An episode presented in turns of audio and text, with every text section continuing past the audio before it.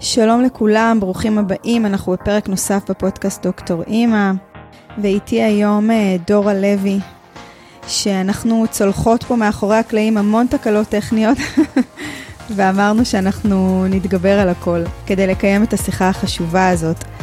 אה, היי דורה. היי, מה שלומך? מצוין. אני מציגה אותך, בוגרת חינוך ביתי ואימא לשתי בנות בחינוך ביתי, בעלת עסק להנחיית תזונה בריאה. אה, דורה מביאה את הטייטל אה, מאוד אה, מרענן, מחדש, מרגש גם, בוגרת חינוך ביתי. אז דורה, אני איתך, מקשיבה לך, תתחילי מאיפה שתרצי. אז אני אספר באמת איך הגענו לחינוך ביתי, איך זה קרה, איך זה, איך זה בכלל התגלגל, כי אז בזמנו בארץ זה לא היה דבר כל כך מוכר. וזה התחיל בזה שאנחנו היינו משפחה קטנה, אני והייתה לי אחות קטנה, ממני בשנתיים ועוד אחד בדרך. אה, והגעתי לגיל של גן חובה, גיל חמש, ולהורים שלי זה היה נשמע דבר אה, לגמרי לא הגיוני לשים אותי עכשיו באיזה מקום, כי הכל היה נורא אידיאלי וטוב ומושלם ו- וכיפי, אה, אבל את יודעת, חוק חינוך חובה, חייבים לרשום אותי, אז רשמו אותי לגן עירוני, הלכתי לשם בראשון לספטמבר, מה שזה לא היה, אבל הלכתי לשם ביחד עם אמא שלי ואחותי. שאימא שלי הביאה אותי לשם, היא הרגישה שהיא לא יכולה להשאיר, להשאיר אותי שם בעצם. אז היא נשארה ביחד איתי. וככה זה היה יום ועוד יום ועוד יום ועוד יום עד שאמרו לה אוקיי זה לא מתאים. ואז זה התחלף, אה, החלפנו גן. וגם לשם אמא שלי הייתה מגיעה לפעמים עם אחותי לפעמים לבד. ועוד גן. אז בעצם החלפנו גן כי את יודעת גם כי אמא שלי ראתה דברים כי היא הייתה איתי בעצם כל היום וגם כי הגן הזה לא היה מוכן שאמא שלי תגיע ואז אה, באיזשהו שלב אה, אמרו לאמא שלי, טוב, די מספיק, אחרי החגים דורה מגיעה לבד, אה, די, זהו, כאילו מיצינו את הרעיון שאת נמצאת איתנו כחלק מהצוות, ואז בעצם כבר לא הגעתי. היה במהלך, במהלך התקופה הזאת, בעצם נולדה לי האחות השלישית, ואז יום אחד אבא שלי היה צריך להגיע איתי לגן במקום האמא. והוא היה שם פעם אחת והוא אמר אחרי זה לאמא שלי, אני הייתי שם מספיק כשהייתי ילד, אני לא עושה את זה שוב. אז הוא אמר, טוב, זהו, אני לא מגיעה, וזהו, וככה בעצם נשארתי בבית, כאשר ההורים שלי עוד לא ידעו שיש עוד משפחות כאלה, שזה משהו שהוא אה, בכלל קיים בארץ, הם התחילו להבין שיש משהו כזה בחוץ לארץ, אבל זה היה ככה מאוד מאוד אה, במעורפל, את יודעת, זה לא היה אז מפותח, ולא היה פורומים וקבוצות, וזה לא היה. אה, ואם אני זוכרת נכון באיזשהו שלב אנחנו היינו בשבת שבת אצל אה, חברים שלנו והם אמרו לנו תקשיבו יש עוד משפחה משוגעת כמוכם. יש להם מלא ילדים הם עלו מארצות הברית עכשיו לא מזמן והם כולם בבית. ומוצאי שבת אני לא זוכרת אם זה היה שבת או לא לא משנה אבל אני זוכרת שאת הרגע שהגענו אליהם דפקנו להם בדלת לאותה משפחה. אה, ובאמת ראינו בית ילדים זזים מפה לשם, זה כאילו, זה, את יודעת, זה היה נראה נורא אחרת ממה שרגילים אה, בדרך כלל, שהכל כזה יותר מסודר, ו, וזה בעצם הייתה המשפחה של אה, שרה רבקה, אה, שהיא אחד הראשונות ראשונות בארץ שהייתה, שיש לה ילדים גם היום גדולים בחינוך ביתי, בוגרים, ויש להם גם ילדים כבר. והיא אמרה, תקשיבו, אנחנו כבר משפחה גדולה, וזה לא, לא מעניין אותנו עכשיו קהילה של חינוך ביתי, אבל יש איזה מישהו שדיבר איתי אה, שהוא גם משאיר את הילדים שלו בבית, והוא חושב לארגן מין מפגשים כאלה או משהו כזה, ואז אבא שלי התקשר לאותו בן אדם, אשתו ענתה, והיא אמרה, תשמע, זה שיגעון של בעלי, אני אומרת לך זה יעבור לו בעוד שנה ואנחנו שנה הבאה נרשום את הילדים למסגרת. אה, זה לא עבר להם. והם בעצם היו אלה שככה התחילו את הגרעין של המפגשים שהיו אז אה, בגן חיות של משפחות של חינוך ביתי, בעיקר משפחות מארצות הברית, אבל לא רק, ואנחנו הצטרפנו לשם וכך אה, בעצם אה, ממשהו שלא, שזה לא ברור ובא מפשוט מקום של אנחנו לא רואים את עצמנו שמים את הילדים במסגרת, זה הפך למשהו שקצת יותר ברור מה, מה זה שיש עוד משפחות כאלה.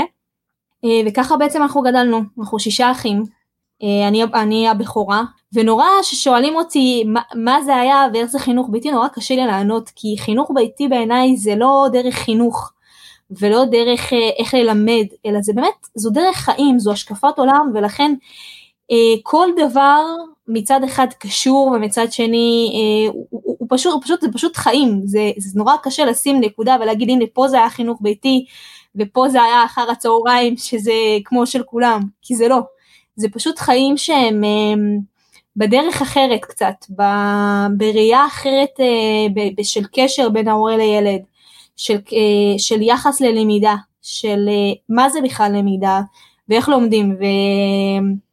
אחד ככה גם הראשונים שעשה את החינוך ביתי, רני קשר, הוא קרא לזה לימוד ללא אין אה, שיעור, כן, את ה home schooling בעצם, שזה מעביר את המסר אה, נורא יפה, כי זה באמת לימוד שהוא בדרך אחרת, זה, זה משהו שהוא לא, לא מוגדר, אין זמן, אין... אה, ולכן נורא קשה לענות על השאלות שהן באות ממקום של אוקיי, מה עשיתם בזמן שהיה לכולם בית ספר?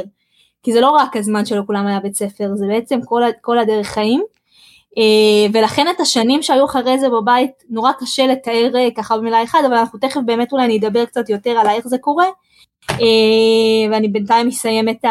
ככה תקציר של החיים שלי, ככה קצת בדילוג על השנים שפשוט בהם היינו בבית ולמדנו ו... ונהנינו מהחיים. חיינו את החיים, כן. ובגיל בגיל 14 אני חושבת אולי 14 וחצי לכיוון 15 התחלתי להתעניין ב- להתקדם מה אני עושה הלאה עכשיו חשוב לי להדגיש שאנחנו בעצם בבית דיברנו רוסית ההורים שלי הם אה, עולים מרוסיה ולכן השפת אם שלנו בבית הייתה רוסית וההורים שלי הקפידו לדבר איתנו אך ורק רוסית למרות שהם כמובן ידעו עברית אה, ולכן אנחנו בעצם העברית, זה, העברית זו השפה השנייה שלנו ומעבר לכל האתגרים שיש לכל הילדי חינוך ביתי כביכול בלצאת לעולם, לנו היה את אתגר השפה שאנחנו לא היינו כמו עולים חדשים כמובן, אנחנו ידענו את השפה, אבל עדיין.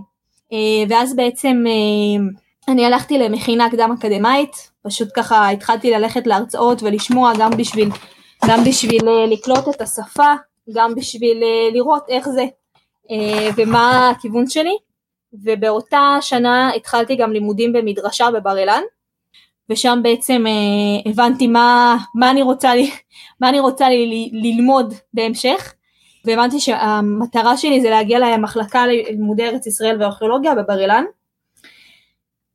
ואז התחלתי לחפש דרכים איך לעשות את זה, אוקיי, איך אני כן אה, בת 15 וחצי אז נגיד הייתי, מה, מה אני אמורה לעשות בשביל להגיע לשם?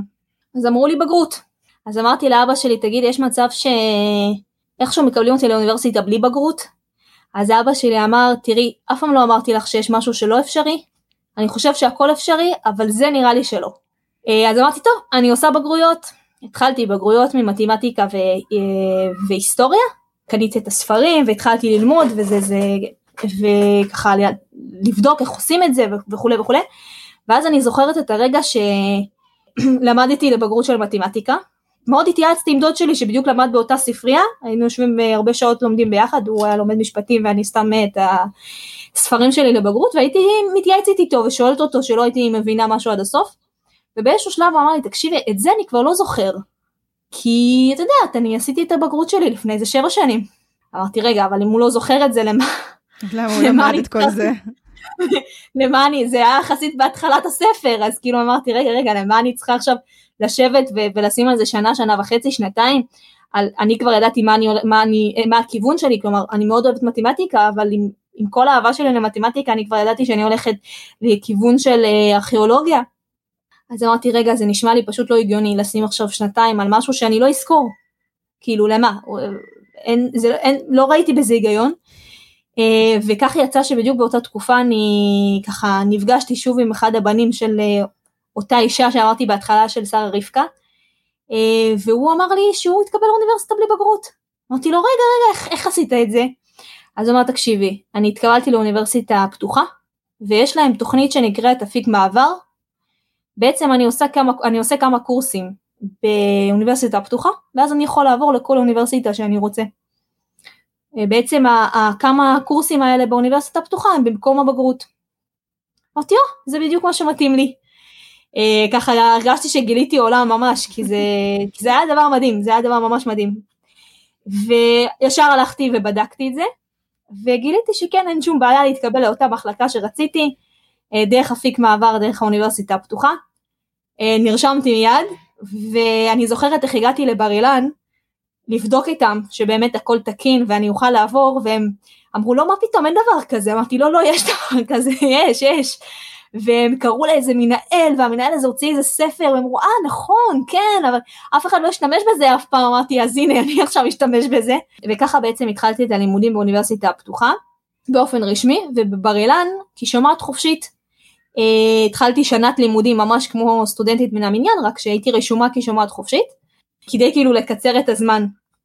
זהו אז זה משהו מאוד אה, ככה חשוב לי להעביר כזה זה באמת זו, זו תוכנית שלא מוכרת היא קיימת היא מתפתחת כל הזמן, יש עוד ועוד אה, מכללות ואוניברסיטאות שמצטרפות לזה, אה, ועוד ועוד מחלקות, כמעט לכל מחלקה אפשר להתקבל, אולי ל, ל, לרפואה לא, אבל ל, לכל הדברים כמעט אפשר. וזה מדהים כי אתה ישר מתחיל ללמוד את מה שאתה באמת רוצה, את מה שאתה הולך אה, אה, ללמוד בהמשך, בלי לעשות, בלי ללמוד כל מיני דברים שאתה שוכח אחרי זה, כן? אני רוצה להאמין שלפחות מה שלומדים לתואר לא שוכחים אחרי זה, או לא במהירות שכזו. אה, למדתי ככה בעצם שנתיים וקצת, שנתיים וקצת, אה, עד שהתחתנתי, ואז אה, עשיתי קצת חישוב מסלול מחדש, עזבתי את הלימודים, ומאז אני בבית עם הבנות שלי, יש לי שני בנות, בת, בת שש ובת ארבע כרגע, ועם השנים התפתח לו העסק, בעצם למדתי את ההנחיה לתזונה בריאה, גם זה, זה היה תמיד חלק מאוד משמעותי מחיי, אה, מגיל אה, קטן, אה, בגלל שאני נהייתי צמחונית בגיל 7 מתוך בחירה, שזה גם היה נדיר מאוד בזמנו, וגם זה ככה הלך והתחזק כחלק מהחיים שלי בהמשך, ובעצם הלכתי יותר לכיוון הזה וזה מה שאני עושה היום, אני מנחה נשים ומשפחות להנחיה לתזונה בריאה, וזה משהו שגם חשוב מאוד להדגיש כי הרבה פעמים אומרים לי, אוקיי, חינוך ביתי, את כל היום עם הבנות, זהו, אין לך חיים, אין לך מימוש עצמי, אין לך אה, דרך להתפרנס, אין לך, אין לך חיים, כן? אה, אז זה לא נכון. יש הרבה הרבה דרכים אה, גם להתפרנס וגם אה, לעשות משהו מעבר, פשוט רק צריך למצוא את הדרך הנכונה, את, ה... את הדרך שלך לעשות את זה. ובעיקר להאמין שזה אפשרי, שהשילוב הזה אפשרי, שלא כל דבר אה, שלא כל דבר הוא, הוא, הוא מוגדר בתוך הקופסה שלו, אלא, אלא יש, אה, זה חיים שלמים, זה חיים שלמים שבאמת אין בהם, אה, לא מחולקים למין עם מחיצות ברורות, אלא באמת משהו הרבה הרבה הרבה יותר שלם ומלא, ואני חושבת שאם רואים את החיים ככה, זה נהיה הרבה יותר קל וזה פותח המון הזדמנויות, ואני חושבת שזה גם נכון לגבי הלמידה, שלומדים במסגרות אז לומדים מתמטיקה לחוד ופיזיקה לחוד וכימיה לחוד אבל והיסטוריה לחוד אבל בעצם כל הדברים האלה הם גם מתחברים יחדיו. ואני חושבת שזה מה שיפה בחינוך ביתי בוודאי שאחרי זה כן הילד לא בוחר ומה מה הכיוון שלו אבל בהחלט בגילאים הקטנים אני רואה את זה כחלק מדרך של חינוך ביתי לראות את העולם יותר בשלמות פחות לחלק אותו כי אין מה לעשות, הדברים, גם, גם כל המדעים, גם כל, כל דבר בעולם הזה הוא קשור אחד לשני בצורה כזו או אחרת, ואת החיבור הזה צריך לראות בשביל אה, לחיות חיים אה, קצת שונים. אז ככה, כשדיברת, אה, הרבה דברים עברו לי בראש. אני חוזרת לבית שלה, שבו גדלת, לרגע ברשותך. אחד הדברים, ככה, אחת השאלות המעניינות שאני אשמח שתגיבי עליה זה האם היה איזשהו שלב שהבנת שההורים שלך בחרו בשבילכם משהו אחר? זאת אומרת שמה שאתם עושים בבית הוא שונה ממה שרוב הילדים עושים? אני חושבת שאני בהחלט הבנתי את זה מהרגע הראשון. גם אני בתור בחורה נחשפתי לגן אה, והייתי שם כמה זמן אז בהחלט ידעתי שיש משהו שכולם זה גם הנושא הזה הוא גם אה, דובר גם לפני וכנראה שאני איכשהו ספגתי גם בתור בחורה הייתי מאוד מאוד מעורבת בשיחות כנראה במה שדיברו והסבות והסבתים וכולי אה, אז בהחלט זה, זה, זה, בהחלט ידעתי את זה שזה משהו שונה משהו אחר.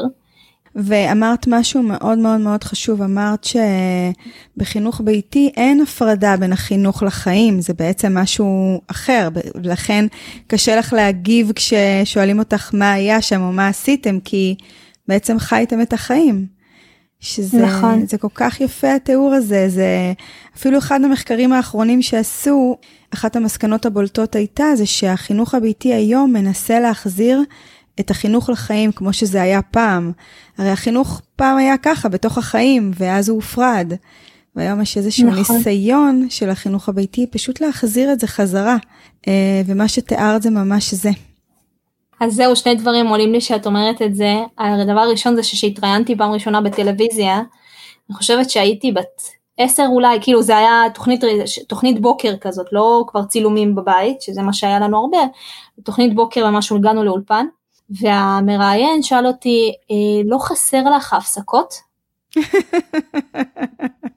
וואו, שאלה מצחיקה. אני זוכרת שאני לא ידעתי מה לענות, אבל בעצם זה, זה, זה נורא חשוב לענות על השאלה הזאת, כי, כי זה בדיוק מה שצריך להבין בשביל... אה, אותו דבר ששואלים אה, האם לא חסר לך זמן לעצמך או חופש לעצמך וכולי וכולי, זה, זה פשוט תפיסה אחרת, זה מקום אחר והדבר השני שעלה לי באמת עד כמה שהחינוך הוא יכול להיות חלק מהחיים אה, בכל נושא אבל אה, את יודעת יש לנו פה גינה ויש לנו עיזים וברווזים והמון דברים שככה אנחנו עושים ביום יום עם הילדים. ואני מרגישה איך כל המון נושאים שצריך לעשות להם ספרי לימוד והסברה ואני לא יודעת מה, באים אצלנו בבית כחלק משיח פשוט אה, שילדים רואים ושואלים ורוצים לדעת ופשוט מדברים על זה. אז בעצם ההפרדה הזאת של אה, לשים את הילדים באיזשהו מקום שבעצם אין בו חיים אמיתיים ואז לנסות להסביר משהו הוא נורא קשה כי אין את, לא רואים את החיים וזה מה שהחינוך ביתי אני מאמינה מנסה לעשות, של להיות במקום של חיים וללמוד את החיים, וללמוד את גם את, את המדעים ואת ה, את ה, את המקצועות השונים גם דרך החיים קודם כל, ולא להפך. כי הלמידה הזאת של, של, שהיא מנותקת היא מאוד קשה, בטח שהיא קשה לילד. כן, אני לגמרי מבינה מה את אומרת. אני, אני מנסה לחשוב שכשפגשת את בן זוגך שהוא בעלך היום, זה, מתי זה דובר ביניכם? זה היה ברור שלשם אתם הולכים? אני אמרתי לו, לא כדאי לך להתחתן איתי, אני בן אדם מוזר. אה, אז הוא אמר, מה כבר יכול להיות מוזר? לא, קודם כל כן, הוא ידע בהחלט שאני בן אדם מוזר גם לפני זה. הוא ידע שאני לא הייתי בבית ספר, אבל אמרתי לו, לא כדאי לך, אני בן אדם מוזר, ואז הוא אמר, מה, מה יכול להיות? אז אמרתי לו, תראה, אני יולדת בבית, אני מגדלת בבית, ואני גם צמחונית. אז הוא אמר, טוב, צריך לקבל את זה. אה, אבל אני כן זוכרת שבעלי באמת בהתחלה הוא אמר לי תראי ילד בן חמש זה כבר ילד גדול והוא יכול כבר ללכת לגן. ואז הוא אמר לי ילדה בת שש זה כבר ילדה גדולה. ו- ו- וכל פעם שילדים הגיעו לגיל הזה אז ראיתי איך פתאום אה, הוא מבין את הדברים, הוא רואה את הדברים אחרת. זה כבר לא נראה לו פתאום שילדה בת חמש באמת זה ילדה, אני כבר זוכרת אותו הפוך, הוא מסתכל, הוא אומר רגע, מה בגיל הזה הולכים לגן חובה, משאירים את הילד לבד עם עוד 30 ילד, כלומר זה משהו ש, ש, שחיים אותו, שלרגע מאפשרים לעצמך לצאת מה... זה אמור להיות ככה, אז אני חושבת שכל בן אדם בסופו של דבר אה, מרגיש את זה, שזה לא דבר אה, כל כך, אה, הייתי אומרת הגיוני, או טבעי. כן לשים עכשיו על ילדה בת שש איזה תיק ענק ולשלוח אותה לאנשהו ללמוד את החיים במקום לחיות את החיים. ככה שזה באמת בא בצורה מאוד טבעית, לא יודעת, אני לא יודעת, אין לי מילה אחרת, כן? כן, זה טבעי לך, זה מעניין שהוא ככה באמת ראה את זה טבעי יחד איתך והלך איתך, זה מרתק. תראי, היה קשה להגיד uh, שהילד uh, לא יצא, לא יוכל ללמוד באוניברסיטה או, או כל דבר אחר, או לא ילמד uh, לתקשר, כי את יודעת, הוא רוצה להתחתן איתי. כן. אז הוכחה מהולכת. ולגמרי, כנראה שהתוצרים בסדר גמור. היה לך ברור תמיד שאת תמשיכי? כי יש לנו איזו נטייה כזאת פסיכולוגית לעשות אחרת מההורים שלנו. תראי, אני חושבת שבאמת ברגע שהחינוך ביתי הוא בא כדרך חיים ולא כדרך חינוך ו- ו- ויש משפחות שהן ככה ויש משפחות שהן אחרת כלומר יש משפחות שהן כן רואות בחינוך ביתי באמת דרך להוציא ילדים יותר מוצלחים יותר אה, מושכלים אה, יותר אה, כן אה, ש- שמתחילים אולי את הלימודים האקדמיים בגיל צעיר יותר וכולי שזה באמת יותר דרך לחנך ומין ראייה כזאת שזו דרך שאפשר אה, לדחוף לילד יותר חומר. אה, כביכול. אבל אצלנו בבית זה באמת היה דרך חיים. ולכן אני, אה, לאף אחד, לא לי ולא לאף אחד מהאחים אין התנגדות לזה, כי זה, את יודעת, את מתנגדת לזה שאת נושמת, גם ההורים שלך נשמו. וגם ההורים שלך אכלו. אז זה באמת נתפס משהו שאצלנו בבית היה כל כך חלק מ, מהחיים, מ, מדרך חיים. כמו שאנחנו קמים בבוקר ונושמים ואוכלים ארוחת בוקר, אין פה איזה משהו אה, שהוא מין תפיסה כזאת של הורים שאתה מנסה להתנגד בה או, או אין כי אתה פשוט אתה פשוט כשאתה גדל בצורה כזו אתה מרגיש שזה הדבר באמת היחידי שאפשר uh, לעשות כן עם הילד שלך ש, שהוא יגיע. אני לגמרי מסכימה עם מה שאת אומרת אני רק אה, יודעת שגם יודעת מעצמי אבל גם באמת מהמון המון משפחות שפגשתי ש... לבחור בחינוך ביתי, אה, אתה יכול מאוד מאוד לרצות את זה ומאוד להאמין בזה, אבל יש המון אתגרים בדרך. וכדי לעשות את זה וגם להיות שלם עם זה, אז הרבה חלקים בפאזל צריכים להסתדר. זה אומר שאם ההורים שלך בחרו בזה בשבילכם, וזה באמת, את מתארת את זה כמשהו שהוא כל כך טבעי, אף פעם לא שמעתי את, ה, את הדימוי הזה של זה כמו לנשום ולאכול, שזה מרתק בעיניי. עדיין יש כמה דברים שצריכים להסתדר כדי שזה גם, שזה גם יתאפשר לך, זאת אומרת, זה שזה גם יתאפשר להם בכזאת טבעיות וגם יתאפשר לך בכזאת טבעיות, זה כמעט אה, קסם. תראי, זה בוודאי דבר שנאמר המון. אה, לי, להורים שלי, לי היום, לי בתור ילדה, שאנחנו ברי מזל במובן מסוים, שזה שלאבא שלי הייתה משכורת כנראה בשביל לפרנס, או זה שהיה לנו אה, תנאים כאלה ואחרים, אה, לא לכולם יש את זה, וזה כאילו מה שאני בסופו של דבר שומעת אה, ככה בין השורות במה שאת אומרת. לא, אני, אני, שנייה, אני רק רוצה להגיד, אני לגמרי לא דיברתי על אה, פרנסה, לדעתי, אגב, אחד הדברים שנמצאו זה שרמת החיים בכלל לא שייכת לבחירה, יש אנשים רמת חיים כזאת או אחרת, זאת אומרת, זה, זה, לא זה המקום.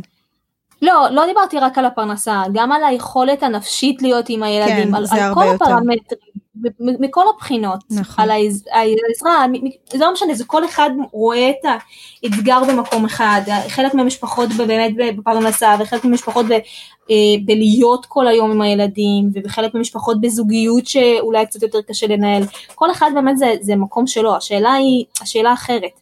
אני פשוט באה, וכך גם היה בבית שלי, ממקום שאני מאמינה שהכל זה עניין של סדר עדיפות. אם יש משהו שחשוב לי, והוא חשוב לי באמת, זה לא שזה נראה אולי מבחוץ שהכל יסתדר בטבעיות כזאת להורים שלי ואחרי זה לי, זה לא בהכרח ככה. הדברים אה, לצערי בדרך כלל הם לא מסתדרים מעצמם, אלא אנחנו מסדרים אותם, וזה באמת עניין של סדר עדיפות. באיזה מקום אנחנו מניחים את זה. בדיוק כמו לגבי כל שאר הדברים, כמו רמת החיים והזוגיות שלנו, ו- ו- ועוד אלף ואחד דברים, כן, שאנחנו בסופו של דבר מסדרים כסדר עדיפות, גם זה. אה, וזה מסתדר בצורה טבעית כזאת, כאשר זה פשוט נמצא בסדר עדיפות ראשוני. אולי לא הראשון מבין כולם, כן? אבל איפשהו מאוד מאוד מאוד מאוד אה, קדימה, ובעצם החיים נבנים סביב זה. כי, כי שוב פעם, זה, זה, זה, זה איזושהי מוסכמה, כן? של מחשבה שיש אופציה אחרת. שאתה מבין שאין אופציה אחרת, כן? כלומר, הרי, סתם אני אתן דוגמה קיצונית ואל אה, תשפטי אותי על זה, אבל אם פעם אה, היה מצבים שילדים היו שמים אותם במסגרת אה, של גן בחמישה ימים, והם היו מגיעים הביתה כן רק לשבתות לדוגמה, אוקיי? זה הייתה אופציה, היום אנחנו מבינים שזה, אצל רוב המשפחות זה לא אופציה, נכון? ואנחנו מבינים שאם אנחנו מביאים ילדים לעולם אז כנראה שהם ישנו איתנו ואנחנו נצטרך להרדים אותם ואנחנו בכל זאת נקבל אותם חזרה לידיים שלנו באיזה שעה ארבע או חמש, נכון? אפשר גם לקחת את הדוגמה של הקיבוצים שנראתה פעם מאוד הגיונית. שאת יולדת ומניחה נכון. את הילד שלך שעת כמה שעות אחרי בבית הילדים.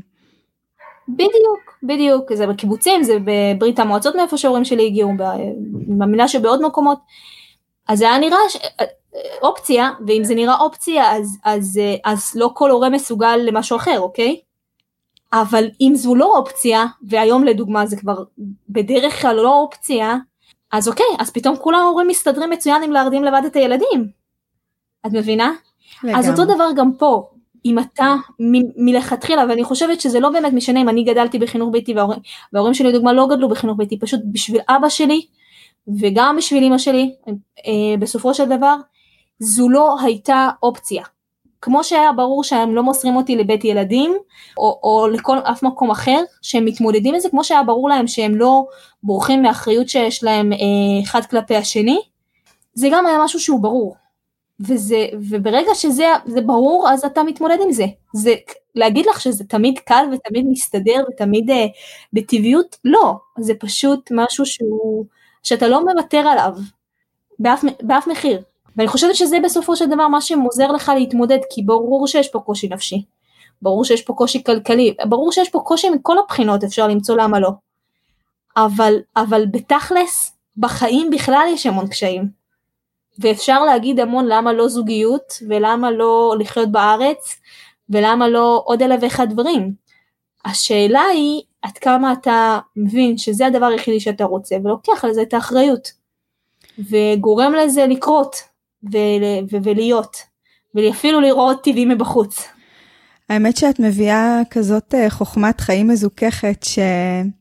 שבאמת אין מה להגיד על זה חוץ מלהתבונן בזה ולהגיד וואו, באמת מצליחה לראות את הדברים בצורה כל כך נקייה, שזה מרתק ממש. ואני חושבת שאמרת לה אין אופציה, אז באמת אחד המחקרים הכי מרכזיים שנעשו פה בארץ מצאו שבסוף אימהות שבוחרות לגדל את הילדים בבית, הן מתחילות מהמקום הזה, הן מתחילות מהמקום שמבחינתן אין אופציה אחרת, ולכן יש אתגרים ויש מחירים, אבל הם חלק מהבחירה. נכון, נכון, מי שמחזיק בסופו של דבר מעמד זה באמת, אה, אני חושבת שזה הרבה יותר עמוק, כי ברגע שאנחנו אומרים לעצמנו אין אופציה, אנחנו מחפשים פתרונות. כל עוד שאנחנו אומרים יש אופציה אחרת, אנחנו מחפשים תירוצים. ברגע שאנחנו אומרים אין אופציה, אנחנו מחפשים פתרונות. אני חושבת שככה זה גם בזוגיות. ככה זה, זה בכל דבר, ואני לא סתם משווה את זה לזוגיות, כי גם הקושי הזה אה, של להיות עם הילדים, הוא מאוד מאוד דומה לקושי הזה להיות עם, אה, עם, אה, בזוגיות. כי יש את הרצון הזה של בריחה, של משהו שהוא, את יודעת, אולי קצת יותר קל ופשוט, ועצמאי, ורגיל לנו. חושבת שזה בסופו של דבר הפחד הזה מלפגוש בסופו של דבר את עצמך. כי מה שקורה שאתה עם הילד וזה גם מה שקורה שברגע שאתה נכנס לזוגיות, אתה פוגש את עצמך. אה, ויכול להיות שאני חשבתי לפני שאני התחתנתי ולפני שהיו לי ילדים שאני בן אדם נורא רגוע ומיושב ומאוזן ואז גיליתי קצת אחרת. ו- וזה הקושי, להישאר שם ולהתמודד וללמוד. ו- וזה עניין של איך רואים את זה, גם לגבי זוגיות, גם לגבי ילדים. כשאתה מגיע לאוניברסיטה, אתה יודע שזה הולך להיות קשה. שאתה הולך ללמוד חומר חדש, שאתה הולך לא להבין, שאתה הולך להיכשל במבחנים, שאתה הולך להתכונן למבחנים, שאתה הולך לשים על זה הרבה מאוד שעות מהיום שלך. ואתה רואה בזה משמעות מאוד מאוד גדולה לחיים שלך, כי בסוף תקבל תעודה. אז פה לא מקבלים בסוף תעודה, לא הזוגות שהצליחו ולא ההורים שהצליחו. אבל, אה, אבל בלי, בלי תעודה אנחנו חייבים להבין שזה גם משהו מאוד מאוד חשוב. ובאמת לראות את, החי, את ה, בעיניי את ההורות ואת הזוגיות בצורה כזו. בדיוק כמו אוניברסיטה שאנחנו באים לשם וכן ברור שיהיה קושי ובדיוק הקושי הזה הכינו אותו בשבילנו בדיוק כמו באוניברסיטה בשביל שאנחנו נלמד משהו חדש. אני חושבת שמה שאמרת הקושי לפגוש את עצמנו הוא מאוד מאוד משמעותי, אני יכולה לראות את זה לחלוטין כשאנחנו אה, עם הילדים, שם, במקומות האלה, אנחנו פוגשים את עצמנו בכל כך הרבה חלקים, אה, איך אני אגיד, לא מעובדים, ראשוניים, מקומות שאנחנו לא תמיד רגילים לפגוש כשאנחנו ב... נמצאים במקומות אחרים, בשיח עם מבוגרים. יש משהו מאוד ראשוני. נכון. הם גם, אני הרבה פעמים אומרת שהילדים הם גם... אה, באיזשהו אופן מחייבים אותנו לעשות את המפגש הזה, כי הם גם מראות, כי הם, כל דבר שקורה לי, אני, אני יכולה לראות מיד איזו השפעה יש לזה, נכון. ואיזו אחריות זאת. את יודעת, בהכי הכי פשוט, בימים שאני בטוב ורגועה, הכל פה על מי מנוחות. ובימים שאני נושאת איזה מתח או קושי, אני מיד רואה את זה פה בבית. נכון, זה לגמרי עבודה עצמית פשוט, ובגלל זה זה לא פשוט. אני חושבת שנגעת במקום שלא הרבה מדברים עליו, אבל שהוא באמת מין עצב כזה מאוד מאוד uh, חשוף. Uh, ושם בעיניי זו העבודה הכי משמעותית. ואני לא, לא פעם משתמשת במילה הזאת ואומרת שהבחירה בחינוך ביתי במובן מסוים היא לחלוטין התפתחות אישית של מי שבוחר בזה. נכון, נכון.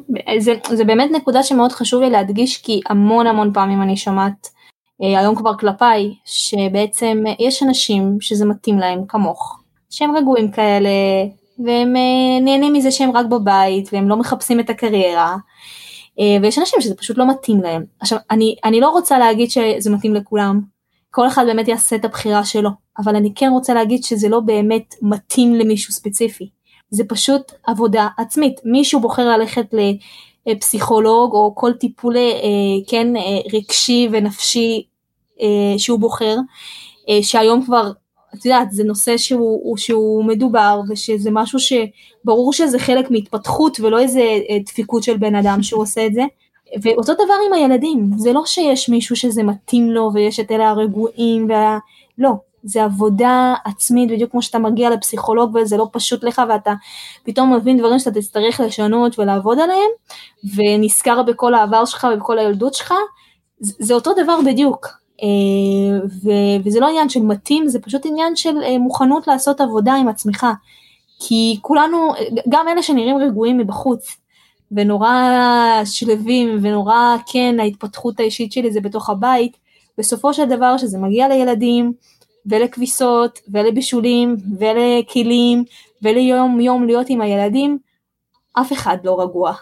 כי זה פוגש אותנו במקום הרבה הרבה הרבה יותר פנימי, במקום של מה אני באמת. ו, וזה גם משהו שהוא גם באמת מאוד מאוד חשוב, אני חושבת שלומר על, ההת, על ההתפתחות האישית, על ההגשמה העצמית, כחלק מחיים, שוודאי שלכל אחד יש את הרצונות שלו, את הכיוון שלו, אבל ילדים מפגישים אותנו עם מקום הרבה הרבה יותר עמוק בעיניי, בהגשמה עצמית, של מקום לא אני בעולם, אלא אני עם עצמי. כלומר לא איזה תעודות יש לי וכמה הצלחתי בחוץ, ש, שבהחלט שיש, שזה כן יש לזה גם חשיבות ובהחלט גם יש לזה אה, מקום, אבל לפני לפני הכל אני חושבת שיש מקום ללהיות אתה עם עצמך, איך אתה, עם, עם, מה שאתה, עם מה שאתה, עם האישיות שלך, כן? עוד לפני התיעוד, התארים שיש לך. אה, ואני חושבת שזה מה שהילדים מפגישים אותנו אה, מאוד חזק. ולכן אה, זה לא פשוט, כי אין פה איזה תעודה שאנחנו יכולים לקבל, זה באמת עבודה יומיומית עם עצמנו, בלי שאף אחד רואה, ובלי שאף אחד יכול להגיד לנו כל הכבוד, הנה ככה עוד תואר שקיבלתם, כי אין פה, ואני מאמינה שאנחנו נגיע, את יודעת, לגיל מסוים ואנחנו נגלה כמה החוכמה הזאת עזרה לנו בחיים בכל התחומים. אה, ואני גם חושבת שזה גם הסתכלות מאוד חשובה לגבי הילדים שגדלים בחינוך ביתי, כי תמיד שואלים באיזה גיל הם יתחילו לקרוא או לכתוב, או מתי את התחלת, או מתי הילדים שלך, ומתי את חושבת. אני חושבת שמפה זה מתחיל, מלהסתכל בכלל על דברים בצורה אה, קצת שונה, ואולי קצת אה, יותר אה, רחבה או עמוקה, אני לא יודעת להגיד, כי שני הביטויים הם נכונים. כי החיים זה הרבה הרבה מעבר, בסופו של דבר החיים הבוגרים שלנו הם הרבה מעבר אה, למקצועות כאלה ואחרים. אה, אנחנו בוודאי צריכים לדאוג למקצוע בשביל להתפרנס, אבל אה, אנחנו גם צריכים לדעת איך מנהלים זוגיות ואיך מנהלים אה, קשר עם ההורים ואיך מנהלים קשר עם חברים ואיך מגדלים את הילדים ו, וכל הדברים האלה אנחנו יכולים לעשות רק ברגע שאנחנו יודעים איך לנהל קשר עם עצמנו, כן? ואיך אנחנו עם עצמנו. ובעיניי זה באמת, אה, באמת לא פשוט, כי הילדים בבית 24-7 זה מפגיש אותנו עם המקום הזה בדיוק. אה, אמרת, אמרת משהו מאוד מאוד חשוב, כי את יודעת, אנחנו מדברות פה על התפתחות ועל, אה, ועל צמיחה ועל הגשמה, ושאלו לחלוטין מילים שאני יכולה לראות אותן מתקיימות בתוך החינוך הביתי, אבל אני חושבת שזה אחד ה... אני לא אגיד מקצועות, אבל זה אחת הבחירות היחידות שאני מכירה, שלצד כל זה, לצד המשמעות הגדולה שיש בתוך הבחירה והתחושת אה, ערך הגדולה, יש את החלק היומיומי הסיזיפי הלא נגמר של כל מה שתיארת. השילוב של המקומות הגבוהים שאנחנו מדברות עליהם, ובסוף הכביסות, הטיפול בילדים, האוכל, הלפנות מדיח, להורד... זה מלווה את כל היום. נכון. אה, נכון, ובאמת, אה, את יודעת, הרבה פעמים אומרים, אה, רגע, אבל הילד שיהיה בחינוך ביתי, הוא לא יצא ילד, איך לומר, לא מוכן לחיים, כן, ילד חלש כביכול, ילד לא מותאם, לא מותאם לחיים האמיתיים, הקושי האמיתי שיש, ואני תמיד אומרת, בדיוק ההפך. הילדים שלי, כן, גם כך גם אנחנו, אנחנו חיינו את החיים עם ההורים, וראינו את החיים בצורה אמיתית שלהם. את הקשיים בפרנסה, ואת הקשיים, הקשרים עם החברים, ואת ה, את הזוגיות, ואת הקשר עם, כלומר המון המון המון המון דברים, שהם באמת בסופו של דבר חלק עיקרי בחיים, כי ללמוד מקצוע באמת שאפשר גם בלי 12 שנות לימוד. אבל ללמוד את החיים, שזה בעיניי מה שקורה היום בחברה המערבית, שבעצם אנשים מתחילים את החיים בגיל 18 אה, או בארץ זה אפילו לפעמים יותר מאוחר בגלל הצבא, אה, בחוסר מוחלט של הבנה על, על באמת באמת מה שהולך להיות חלק המשמעותי בחיים שלהם, אה, מעבר למקצוע, שזה החיים, שזה מערכות יחסים, שזה, תראי, את יודעת, המון פעמים אומרים, אבל לא, אבל ככה נראים החיים כמו בית ספר, כי אני גם לא רוצה לעבוד בעבודה שאני עובד. אז טוב שהתרגלתי לזה בבית ספר. אוי, זה נורא. אבל אני מאמינה שזה, נכון, אבל אני, בדיוק זה מה שאני אומרת, שאני מאמינה שזה בדיוק הפוך. כי אילו היו מלמדים אותנו לבחור בחיים, לעשות את מה שאנחנו אוהבים, מה שאנחנו טובים בזה. העולם הזה היה נראה הרבה הרבה יותר טוב, ולא היה צריך להתרגל ה... לסבל הזה, ובעצם להמשיך אותו, כי אנחנו לא מכירים משהו אחר. כי, כי זה מה שלימדו אותנו, שככה הם החיים, אבל בעצם לא אמורים להיות ככה החיים, פשוט ש, שהמון אנשים יוצאים מתוך מסגרת מסוימת, ואמרו להם שככה הם החיים, ממשיכים לחיות ככה את החיים. אז באמת פה זה מאוד מתחבר בעיניי למה שאת אמרת, ש, שהחינוך ביתי מנסה להחזיר בעצם את הגלגל קצת אחורה ולחבר בין החינוך לחיים, שזה בהחלט משהו שמאוד מאוד חסר בחברה המערבית וזה חסר, אני סתם כמישהי שמדברת המון על תזונה והקשר לגוף וכולי, רואה כמה זה, כמה זה, זה דבר אה, שאולי מלמדים מתמטיקה ו, ואזרחות ולשון, אבל לא מדברים מה זה הגוף שלי. מה הגבולות שלו, מה הצורך שלו, מה אוכלים, ואיך, כלומר, אנשים באמת יוצאים לעולם בלי הבנה בסיסית על, על דברים שהם מאוד מאוד ראשוניים, כן? אבל מה שאת אומרת על תזונה, אני גם כן רוצה שתספרי על העסק שלך ומה את עושה, כדי שאני וגם המאזינים נבין, אבל נגיד, אם תוכלי תוך כדי הדברים גם להתייחס לנגיד כל נושא התזונה וההקשבה לגוף, הוא לא יכול להתאפשר אה, בלי קשר לבחירה החינוכית, נו, אומרת, גם כשלי. לא, לא, אני נתתי את זה, אני נתתי את זה פשוט אה, לגמרי כדוגמה mm. למשהו מאוד מאוד בסיסי. פשוט אני פוגשת את זה יום יום, אז אני, אז אני ככה, זה כואב לי, זה, זה לא, זה, זה יכול להיות עוד אלף ואחד, זה יכול להיות גם, אפשר לקחת את זה גם על זוגיות, או על, או על הורות, או על כל נושא אחר. אני פשוט אומרת שחשוב מאוד שיש, אה, מערכת חינוך ויש שם אה, מקצועות שונים ושהמון אנשים מוטרדים ממה יהיה עם הילדים המסכנים של החינוך ביתי שלא למדו את הנושאים, אבל אני אומרת רגע, אנשים מסיימים את ה-12 שנות לימוד בלי לדעת מה זה גוף שלהם, מה הוא צריך, מה זה נפש שלהם, מה היא צריכה. חשוב לי לשים את הנקודה שזה לא עניין התזונה או, או כל נושא אחר, אלא העניין הוא הפרקטיות, הפרקטיות של החיים. של מה אני, לא איזה מקצועות לימדו אותי, אלא באמת איפה אני, איפה הנפש שלי, הגוף שלי. ולמה אני אומרת את זה? כי אני מאמינה שמזה מתחיל, מזה מתחילים החיים. מזה שאני קודם כל מכיר את עצמי, יודע מה הגבולות שלי, אה, מבחינה רוחנית, מבחינה נפשית, מבחינה פיזית, ומפה בונה את החיים, אי אפשר אחרת. שבן אדם שהוא לא מאוזן מול עצמו, לא משנה מאיזה בחינה, אין לו סיכוי גם להצליח בחיים, לא משנה כמה הוא ילמד. אני לגמרי מסכימה איתך, ואני כן רוצה שנחזור לעניין של תזונה, זה מאוד מעניין אותי, גם באופן אישי. תגידי, אה, התזונה אצלך, זה... כילדה, התזונה אצלכם בבית הייתה משהו שהוא שמו עליו דגש? זאת אומרת, זה, זה מבית הגיע אצלך? תראי, באמת תזונה זה צריך כבר uh, שידור נפרד, אני מעדיפה שלא להיכנס לזה באמת לעומק פה, קצת. כדי לא לתפוס סתם זמן, אבל זה התחיל בזה שאני בגיל שבע uh, נהפכתי להיות צמחונית. אה, אז זה היה דבר לא מוכר בכלל, אני זוכרת שהייתי מגיעה לאיזה אירוע, אומרים, אה, יש איזה צמחוני אחד, אה, שגם אנחנו מכירים אותו, ואז כל אלה שהיו אומרים שיש איזה צמחוני אחד, זהו, היה אותו צמחוני. אה, ככה זה היה פחות או יותר. איך איך זה קרה? מה קרה בגיל שבע שהחלטת להיות צמחונית?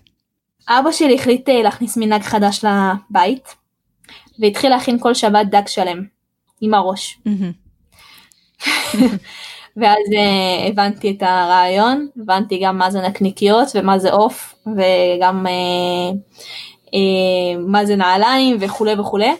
Uh, ואז uh, לאט לאט ככה אמרתי את זה להורים.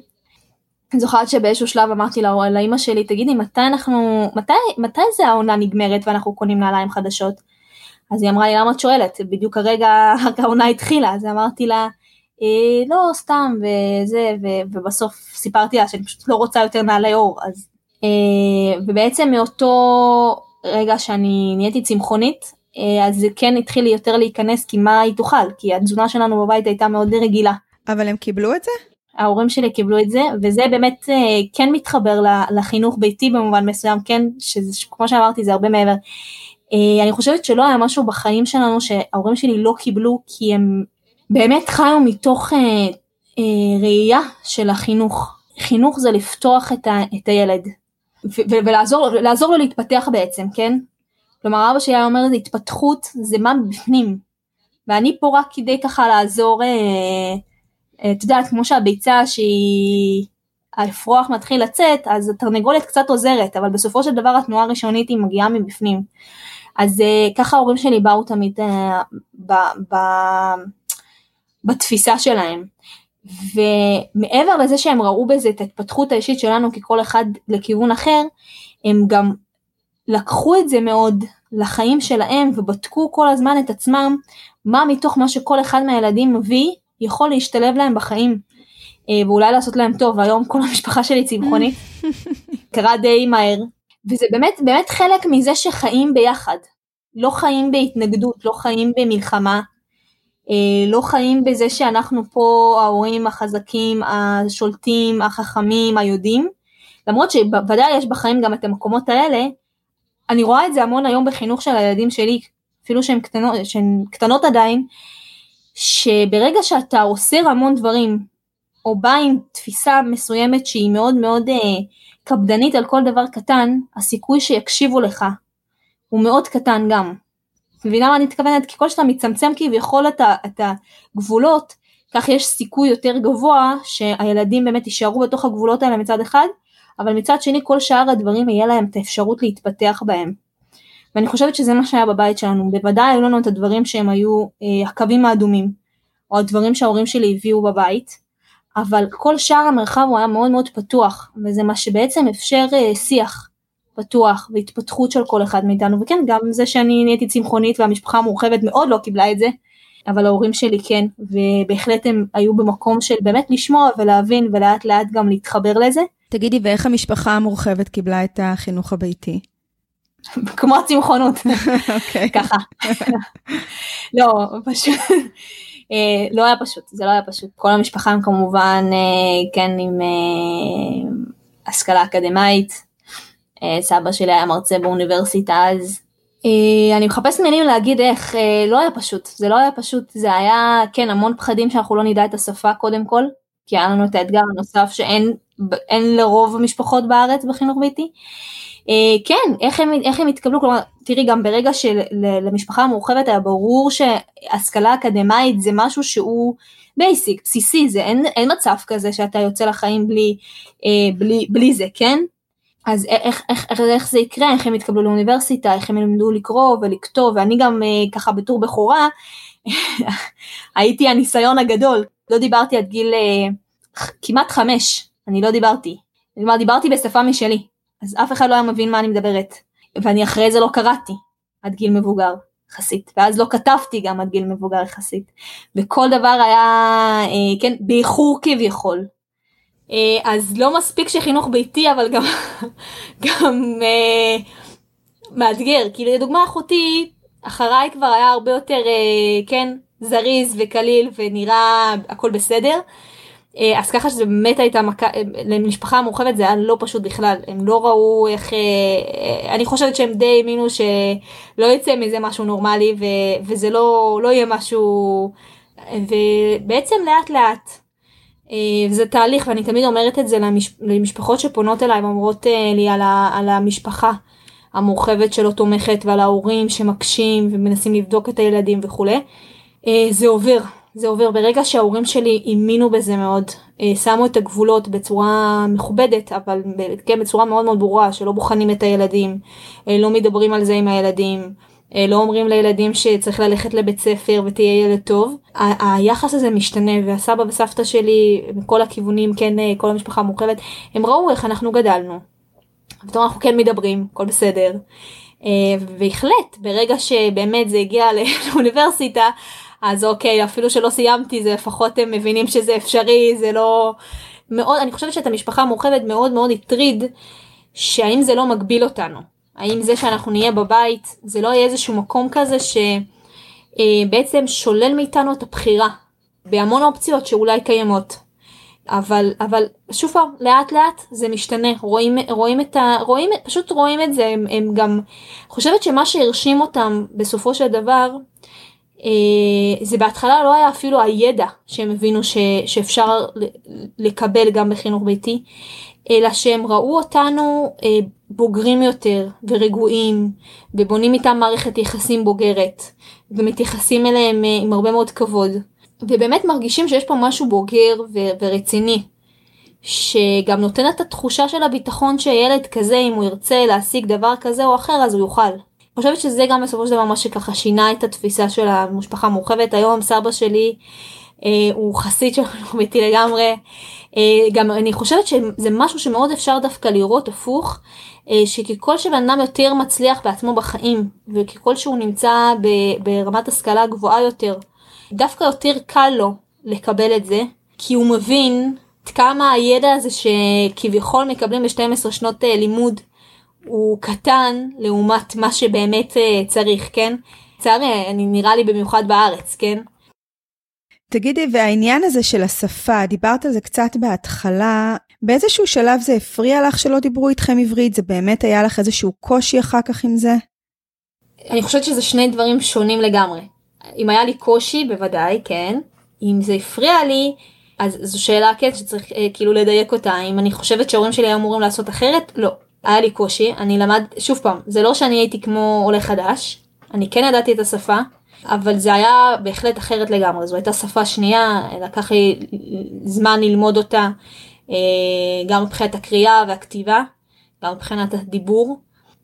אני עדיין מאוד שמחה שההורים שלי עשו את זה, אה, כי יש לי שפה נוספת, שפה שבה אני מתקשרת עם ההורים שלי בצורה שתראי, יש המון, זה, זה באמת, זה לא קשור לחינוך ביתי, כן? זה קשור באמת אה, להרבה הרבה מעבר. יש המון משפחות שמגיעות אה, מכל מיני מדינות ומתחילות לדבר עם הילדים בשפה, כן, המקומית. ויש בזה איזשהו היגיון שכן, שהילדים ידעו את השפה. אבל מצד שני משהו פה מתפספס ומתפספס פה הקשר, כי את הקשר, השפת אם, אי אפשר להחליף.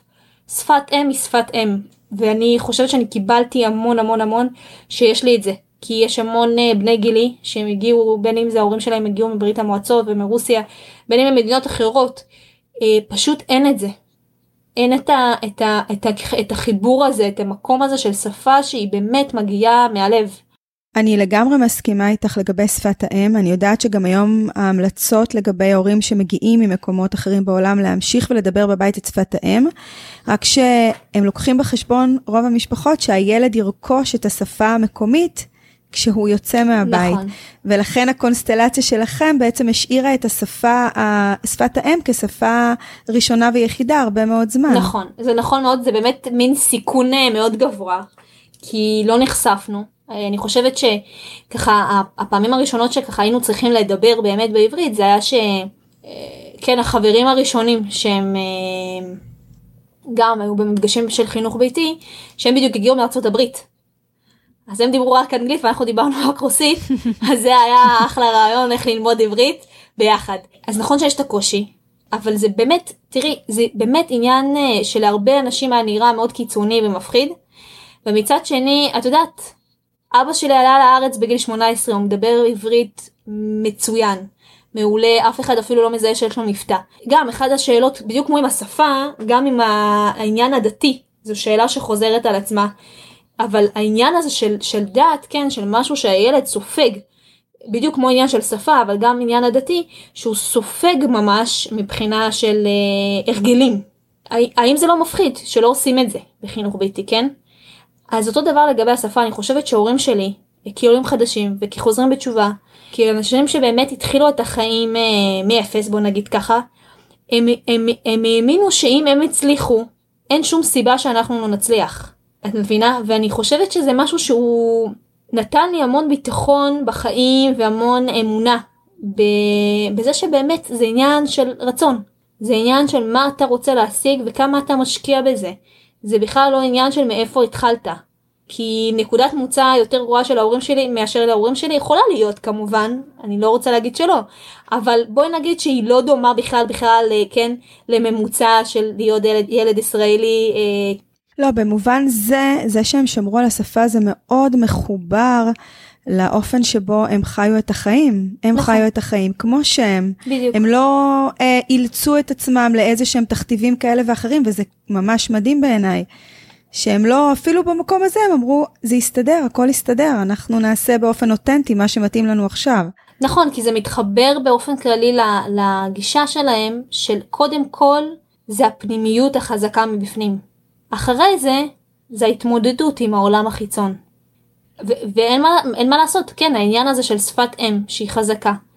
היא, היא נותנת לך המון המון יציבות בחיים, ככה אני מאמינה.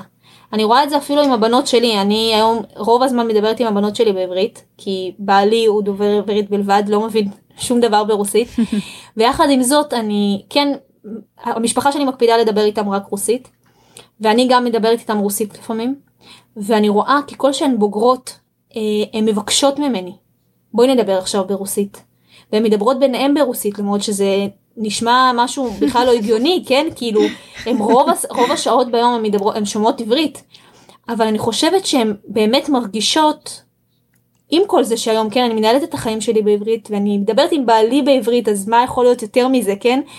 אבל הן מרגישות שאולי בשפה הזאת אני מביאה משהו אחר, משהו, משהו שהוא שפת אם. אני חושבת שזה מה שגרם להורים שלי להצליח ולהישאר בדרך שהם הלכו, שהם האמינו שזה מתחיל מהפנימי האני. החזק, הבוגר, הבטוח, הדברים שמסביב, השפה, ה- הלמידה, המקצוע, החי... הכל, כל זה יכול להסתדר. ככל שאתה יותר אה, בוגר, ואבא שלי תמיד היה אומר, אה, שאומרים לו, אבל צריך להכין את הילד לחיים, איך הוא לא, מוכן, הוא לא מוכנים, הילדים שלך לא מוכנים, לא יודעים שפה, לא יודעים מתמטיקה, לא, לא מוכנים בכלל. אז הוא אמר, תראו, התינוק נולד, ואם אני, אני לא, אני לא זוכרת עכשיו איך הוא בדיוק היה אומר את זה, אבל הוא היה אומר, אם עכשיו אני אתחיל לתת לו מכות על הראש, איך שהוא נולד, מה הסיכוי שהוא יהיה חזק בהמשך? אפס. כי זה בדיוק מה שיפגע בו, כי הוא כרגע חלש ועדין. הוא צריך קודם כל להתחזק. אותה מכה שהייתה יכולה להרוג אותו, שהוא קטן, לא, לא תעשה לו כלום, כן, אם הוא יקבל אותה בגיל 18. אז בדיוק ככה עם ההתמודדות בחיים, אנחנו מנסים כאילו לחזק את הילדים, אבל לא שמים לב לפעמים שההתחזקות של הילד הוא בכלל לא אם הם דוברים שפה מסוימת או לא, או יודעים מקצוע כזה או אחר, אלא ההתחזקות של הילד היא ממשהו הרבה הרבה הרבה יותר חשוב של להיות עמיד, כן, ו- ולהתבגר ולהתחזק, ושהעצמות ככה יתחזקו, ו- ובאמת להתבגר. כן? ואז שאתה בוגר אז כל הדברים האלה הם, אה, הם באמת קטנים. זה חוכמה מאוד מאוד גדולה. וצריך גם להשלים, וזה מה שהשיעורים שלי תמיד אמרו, עם זה שהדברים הם לא מושלמים. הם ידעו שאנחנו לא נדע עברית כמו, ילד, כמו ילדים, כן? לא כמו כולם. כנראה שיהיה ברור שעדיין יש לי מבטא קטן, ואני לא, לא תמיד מדברת נכון, וחלק מהאחים ככה וחלק מהאחים ככה. אז הם ידעו שזה לא הולך להיות מושלם, ואני חושבת שזה חלק מאוד מאוד משמעותי בחינוך ביתי באופן כללי. לדעת שהחיים הם לא מושלמים.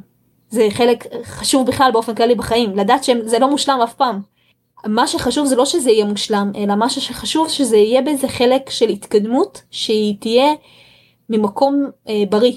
לא יהיה פה איזושהי קפיצה, כי אנחנו רואים את זה, זה, זה דוגמה טובה העניין הזה של השפה והעלייה, לכל הנושאים האחרים גם. אז אני חושבת שזה בכל תחום. וזה מה שחשוב, לדעת שזה לא יהיה מושלם, ואני לא אהיה אימא מושלמת, ולא הילדים שלי ידעו הכל בצורה מושלמת. מה שיהיה מושלם זה שזה, שזו דרך.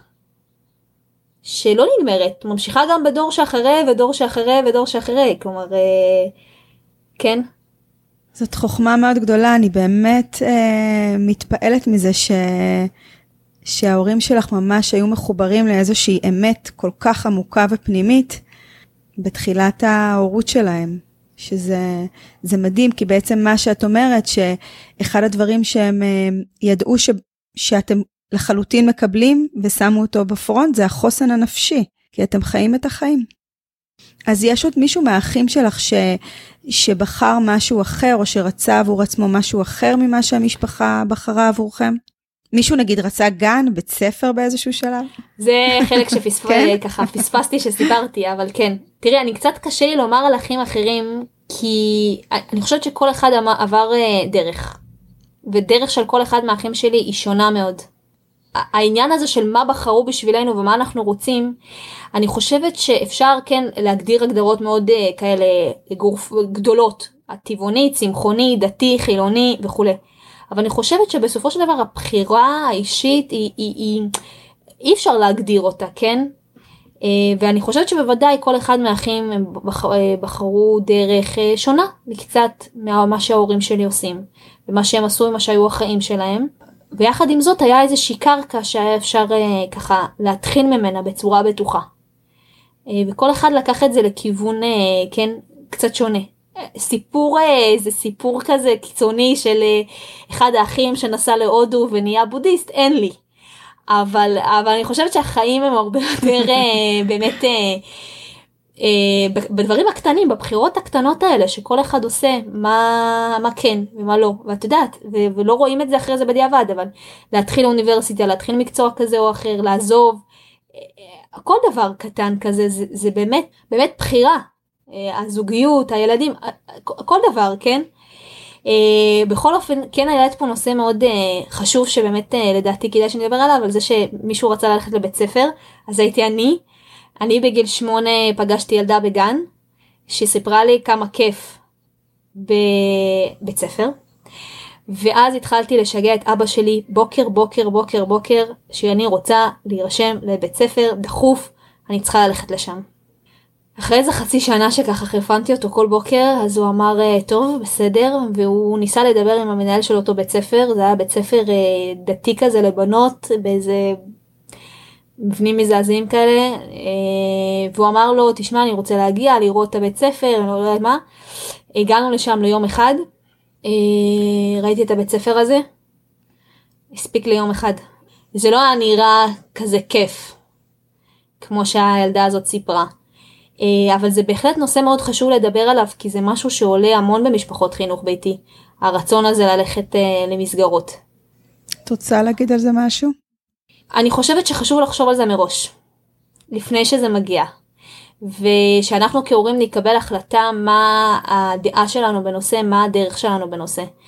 אה, ותראי, זה לא שאני יכולה להמליץ למישהו ולהגיד כך, כך זה צריך להיות, כן, אבל אני כן חושבת שכל הורה צריך ש, שיחשוב על זה באמת מראש, כי בדיוק לגבי כל דבר אחר, כמו שיש לנו דעה והבנה של אם הילד שלנו ירצה לעשות אה, דבר כזה או אחר, אנחנו נסכים לו או לא נסכים לו, צריך אה, להיות ברורים עם עצמנו האם אנחנו נסכים לילד ללכת או לא ללכת למסגרת בגיל כזה או אחר.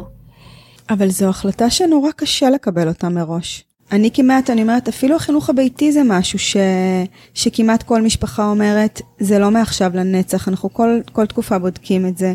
אז גם שילד מבקש ללכת, זה אף פעם לא רק ילד מבקש ללכת, זה תמיד מגיע עם איזה, על איזה קרקע זה נופל אצל ההורה. וקשה מאוד מראש להגיד על זה משהו, או, או להחליט על זה משהו. נכון, בגלל זה בדיוק אני אומרת שזה נושא חשוב, כי בסופו של דבר, אני מאמינה כך, אה, שהרצון הזה הוא לא מגיע משום מקום. ודאי יש לו בסופו של דבר השפעה חיצונית. והשפעה חיצונית מהרבה מקומות, אבל גם מאיתנו, מההורים. אם אנחנו כל רגע בוחנים האם הדבר של החינוך ביתי הוא נכון או לא נכון, אה, אנחנו בעצם יוצרים פה קרקע מאוד אה, לא יציבה, כן? מקום שהוא מאוד, אה, מאוד לא יציב. ועל קרקע כזו מן הסתם שילד לא יוכל לגדול בביטחון שהוא עושה את הדבר הנכון. כי תראי, גם הורים עוברים אה, איזשהו ניסיון בחינוך ביתי, כן? מבחינה חברתית. אבל ודאי גם הילדים, ואת שאלת את זה אותי בהתחלה, אם הבנתי שההורים שלי בחרו בשבילנו משהו אחר. ודאי שהבנתי, אבל מעבר להבנה שההורים בוחרים בשבילכם משהו אחר, זה ההתמודדות עם החברה, ועם המשפחה המורחבת, עם השכנים, עם, עם המון המון המון המון דברים. ובשביל להצליח בזה צריך אה, חוזק, וזה לא פשוט. ולצערי אנחנו לא נמצאים היום בחברה שהיא אה, מאפשרת את זה לגמרי. זה, אני לא רוצה להגיד שזה מלחמה יומיומית גם עבור הילד, אבל יש בזה, יש בזה. היבט של אה, שהוא לא פשוט, הוא לא פשוט, אני אפילו לא יודעת איך להסביר את זה בתור אה, כן בוגרת של זה במילה אחת, אבל יש פה משהו מאוד מאוד לא פשוט שהילדים עוברים. אה, ולכן משהו אחד צריך להיות יציב, והיציב הזה צריך להיות ההורים. ומה שאני מנסה להגיד שיכול להיות שבתקופות כאלה ואחרות הילדים ירצו ללכת למסגרת, השאלה היא מה הסיבה לכך. מה בעצם הם מבקשים ומה הסיבה לכך. מה הקושי שלהם שגרם להם להגיע לזה. ובגלל זה אני אומרת שאני מאמינה שכן תראי, שוב פעם, כאשר אנחנו מדברים על ילד בן 16 או 17, ודאי שאנחנו לא יכולים להחליט מעכשיו. אבל אני כן חושבת שכמו שיש לנו אה, דעה לגבי החלטות אחרות, האם הילד יכול או לא יכול לקבל החלטה כזו או אחרת, כן? אה, באיזה גיל הילד יכול, אה, לא יודעת, לבחור בדברים אחרים, אני לא רוצה לתת השוואות כדי שלא יתפסו אותי קיצ, קיצונית, אבל אה, אז אני חושבת שגם לגבי בית ספר, אה, צריך לראות באיזה שלב אנחנו חושבים שהילד הוא מספיק בוגר כדי להבין למה הוא נכנס. שזה לא רק הכיף שסיפרו לו החברים מהגן שעשועים, את מבינה?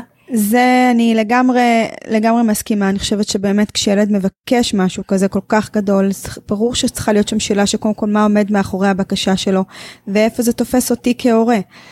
אז זה ממש חשוב. יש אה, משהו מאוד חשוב שאני רוצה לדבר איתך עליו ושלא נפספס כי אנחנו תכף צריכות לסיים. ככה ממש במשפטים הראשונים שלך אמרת, הגיע גיל חמש, חוק חינוך חובה, ו... ואני רוצה להחזיר אותנו לשיח של, ה...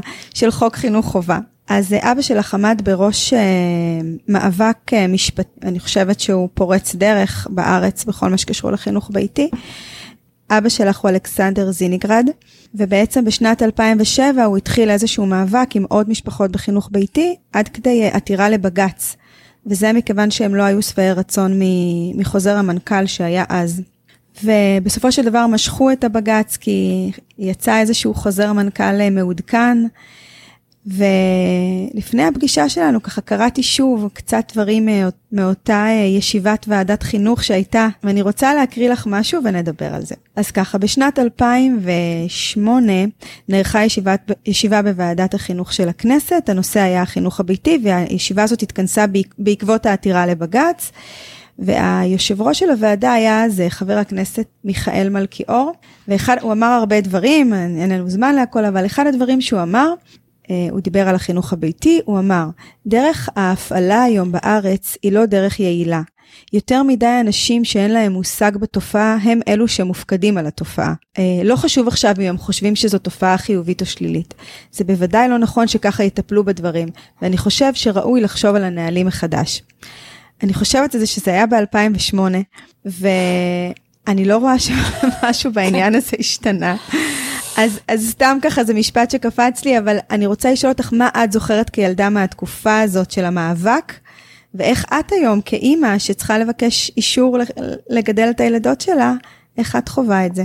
תראי זה נושא נפיץ אני גם חייבת לומר שזה באמת נושא ש, שמראיינים אותנו בתקשורת וזה זה תמיד נושא שמנסים אה, אנחנו מנסים לא לדבר עליו אז פה אני מרגישה שבאמת אה, זו במה מיוחדת שכן אפשר לדבר על זה חופשי. תראי אנחנו גם ככה באורות שלו קורונה ואני אומרת אולי אולי עכשיו זה היה זמן טוב uh, לעשות עוד משהו. כי היום יותר ויותר uh, לדעתי אנשים מבינים כמה זה באמת חשוב מה שאת הקראת כרגע. Uh, ובאופן כללי העניין הזה של uh, בחירה בחינוך כן שלנו יהיה בחירה בחינוך של ילדינו כהורים. תראי זה התחיל אני אספר ככה בקצרה בכמה מילים כי אני לדעתי הזמן שלנו הולך ונגמר אבל זה התחיל בזה שבעצם סירבו לאבא שלי באישור של חינוך ביתי בשבילנו. מה הייתה, מה הייתה, זהו, מה הייתה הסיבה?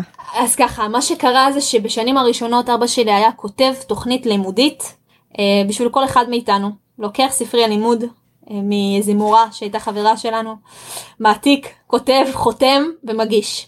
כך הוא קיבל אישור במשך כמה שנים עד שהוא אמר רגע רגע נראה לי, את יודעת, כמות הילדים גדלה, חומר, מספר, כמות החומר גדלה, אין לי זמן לזה ואין לי כוח לזה, אני גם אה, לא כל כך רוצה לשקר. הוא הגיש בקשה לחינוך ביתי שבה הוא הסביר את הדרך אה, גידול, דרך אה, גישה שלו לחינוך. כמובן שמשרד החינוך היה מוכן לקבל את זה וסירב לו. ברגע שהוא סירב לו אז נפתח תיק פלילי נגד ההורים שלי. על כך שהם מסרבים לשלוח אותנו לבית ספר למרות שהם לא קיבלו אישור. זה התפתח לתהליך משפטי מול, המש... מול ההורים שלי, אה, שבמהלכו הם היו צריכים כמובן לקחת עורך דין ולהשקיע בזה את כוחם ואת זמנם ואת כספם במקום. ככה משרד החינוך עשה טובה גדולה מאוד uh, לנו כי את יודעת מאוד היה להם הרבה יותר זמן פנוי יחד עם התהליך המשפטי. ואז אבא שלי החליט שהוא לוקח את זה צעד אחד קדימה. אה, ובאמת התארגנו כמה משפחות. היה זה היה גם נושא מאוד לא פשוט. היו משפחות שהיו מאוד בעד והיו משפחות שהיו מאוד נגד וחשבו שזה יעשה נזק גדול לחינוך הביתי. אבל היו בסופו של דבר אה, לא מעט משפחות שכן התארגנו סביב הנושא הזה של הגשה אה, תביעה לבג"ץ. בסופו של דבר מה שעשה משרד החינוך זה שהוא שינה את החוזה מנכ"ל שאת דיברת עליו ממש ממש רגע לפני הדיון הראשון בבג"ץ. אה, ואז כל מי שהגיע בעצם לדיון לא ידע בכלל מה יש בחוזה מנכ"ל החדש. אה, והנציגים של משרד החינוך אמרו לא אבל הנה עכשיו אנחנו עשינו את זה ועכשיו זה יהיה טוב. אה, אני זוכרת שאחד הדברים לדוגמה שהם אמרו שיהיה זה שבכל מחוז או אזור יהיה מישהו שהוא הוא, כי זה פשוט מתחבר למה שאת הקראת שהוא מתמחה ספציפית בחינוך ביתי. כלומר לא כמו פעם שפעם היה פשוט קב"ס אזורי וזה הוא שהיה נותן את האישור עכשיו יהיה מישהו שמבין בזה. הבעיה רק שהחוזה מנכ"ל הזה התפרסם בלילה שלפני הבג"ץ, כלומר הדיון הראשון בבג"ץ, כך שלא באמת אף אחד ידע מה זה הולך להיות, איך זה הולך לעבוד, אם זה הולך לעבוד או לא, והיום כמובן אנחנו רואים שזה לא עובד בשום צורה. אה, יש שיפור, כמובן שיש שיפור ממה שהיה, אבל אה, שיפור אה, קטן לצערי. ואז בעצם לצערי הרב ההמלצה של הבג"ץ הייתה ש, שה... שמי ש, שהגיש את הבקשה ייקח אותה חזרה כן לצערי הרב זה מה שההורים שלי יחד עם עוד כמה משפחות החליטו לעשות בגלל שפשוט תהליך אה, בג"ץ זה, זה המון המון כסף והמון המון זמן. אה, זה לא פשוט בכלל זה שאב את ההורים שלי בשנים האלה וגם את האנשים האחרים שהם היו מעורבים בזה אה, ובעיקר מבחינה כלכלית זה דבר שהוא מאוד מאוד לא פשוט. בטח שאתה מתמודד כן מול גוף שכזה. אז זהו אז יש שיפור צריך להמשיך את זה בהחלט ואיך אני מרגישה אני מרגישה שעכשיו ש... אמרו לי שאני צריכה להגיש תוכנית לימודית לילדה בת ארבע, אני לא יודעת אם לצחוק או לבכות, אין לי מילים. זה הזמן להגיד, אבא, הייתם יכולים ללכת עד הסוף. תראי, לא מה ש...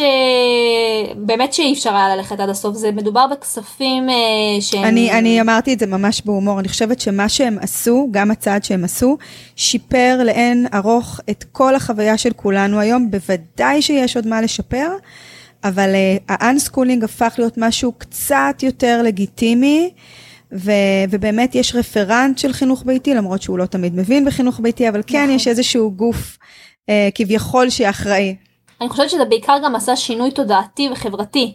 כי זה היה יותר בתקשורת וזה היה יותר מדברים על זה והיו המון רעיונות איתנו אה, והמון כתבות זה כלומר זה פתאום העלה את זה למקום אחר שזה לא כבר איזה כמה משפחות שהם קיבלו את האישור על סמך זה שיש מין פריצה כזאת שילדים לא תקינים יכולים להיות בבית אלא יש פה משהו קצת אחר קצת יותר אה, מוכר. אז אני חושבת שזה הדבר החשוב ובהחלט חשוב להמשיך את זה ואולי בזכות הקורונה זה. הלוואי, אמן, אמן. יותר ויותר אנשים אה, באמת שינוי. באמת הזמן שלנו נגמר, אבל אפילו, טוב, זה לא פייר להגיד במילה, אבל ממש רציתי שתדברי על העסק שלך, אז, אבל אני, אני אשאיר לך להחליט אם לעשות את זה, אני לא יודעת איך את מבחינת זמנים. לא, אני באמת חושבת שכאן זה לא המקום לדבר על העסק, אבל כן זה כאן המקום שחשוב לי מאוד מאוד לומר שאפשר לשלב פרנסה והגשמה עצמית. ומשהו שאנחנו עושים אה, לעצמנו ולעולם אה, עם חינוך ביתי, גם עם ילדים קטנים. העסק הזה קיים אה, עוד לפני הלידה השנייה שלי, כלומר ממש ככה, אה, ו- וזה לא פשוט, אבל זה גם לא אה, בלתי אפשרי. זה לא שכולם צריכים לרוץ ולפתוח עסק, אני רק אומרת שבאמת צריך לחפש את הדרכים מעבר, לראות את המשפחה, את הילדים, את הזוגיות, את הפרנסה, את הכל כמשהו אחד, כגוף אחד, עם uh, הסדרי עדיפויות שדיברנו עליהם בהתחלה. ולחפש פתרונות, לא לחפש תירוצים, למה לא, אלא באמת לחפש פתרונות. אני מחפשת את ההגשמה העצמית, את המקום, איך אני אה, תורמת, לחפש באמת, באמת באמת באמת לחפש ולא לחפש תירוצים למה אני לא יכולה לעשות את זה עם ילדה בת שנתיים או ארבע או חמש או שש או שש עשרה אה, בחינוך ביתי. וזה מה שחשוב לי להגיד בסופו של דבר. צריך אה, להאמין שזה אפשרי ולנסות גם אה, להכיר אנשים שעושים את זה. כי הכי הכי קשה לנו זה, זה, זה להאמין שאפשרי משהו שאנחנו לא מכירים, שלא שמענו אף פעם. וזאת המלאכה של כולנו, להפוך את זה למשהו שיותר מדובר ויותר אפשרי ויותר נגיש, וכבר לא שייך לאיזה משפחות ביזריות ורדיקליות שנמצאות בהרים. נכון, לא מזמן הייתה אצלי פה, היה אצלי פה ערוץ, מה זה היה, ערוץ 12 נראה לי? אז, אה, אז הסברתי לפני זה לילדה שלי הבכורה מה הולך להיות ולמה הם מגיעים. ואמרתי להם, תראי, הם מגיעים והם רוצים לצלם אותנו. שאת לא הולכת לגן ולא הולכת לבית ספר. וזה חשוב מאוד שעוד ועוד אנשים יראו את זה וישמעו את זה. אה, אז כן, בהחלט זה דבר שצריך אה, לעשות, ואת אה, עושה את זה מדהים, נראה לי. תודה רבה, אני משתדלת באמת להפוך את זה למשהו שהוא יותר מדובר. ואנחנו נסיים, אבל אני רוצה להגיד לך שאני לא יודעת, כנראה זה גם, זה שילוב של הכל, אבל שאת מגיעה עם איזושהי חוכמת חיים וחיבור לאיזה אמת שאני לא, לא פגשתי דברים כאלה, משהו מאוד מאוד מזוכח, ולמדתי ממך המון היום. ואני מאוד מאוד שמחה שלא ויתרנו על השיחה הזאת, למרות המאות קילומטרים בינינו, מצאנו את הדרך לעשות את זה. ואני באמת רוצה להודות לך ש... שהיית פה.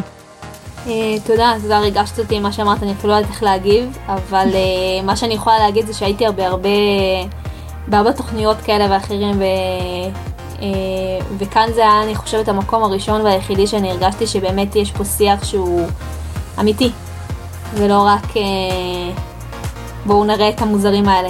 אז, uh, אז אני חושבת שזה מדהים. את פשוט מקסימה ותודה רבה על השיחה הזאת. תודה רבה גם לך.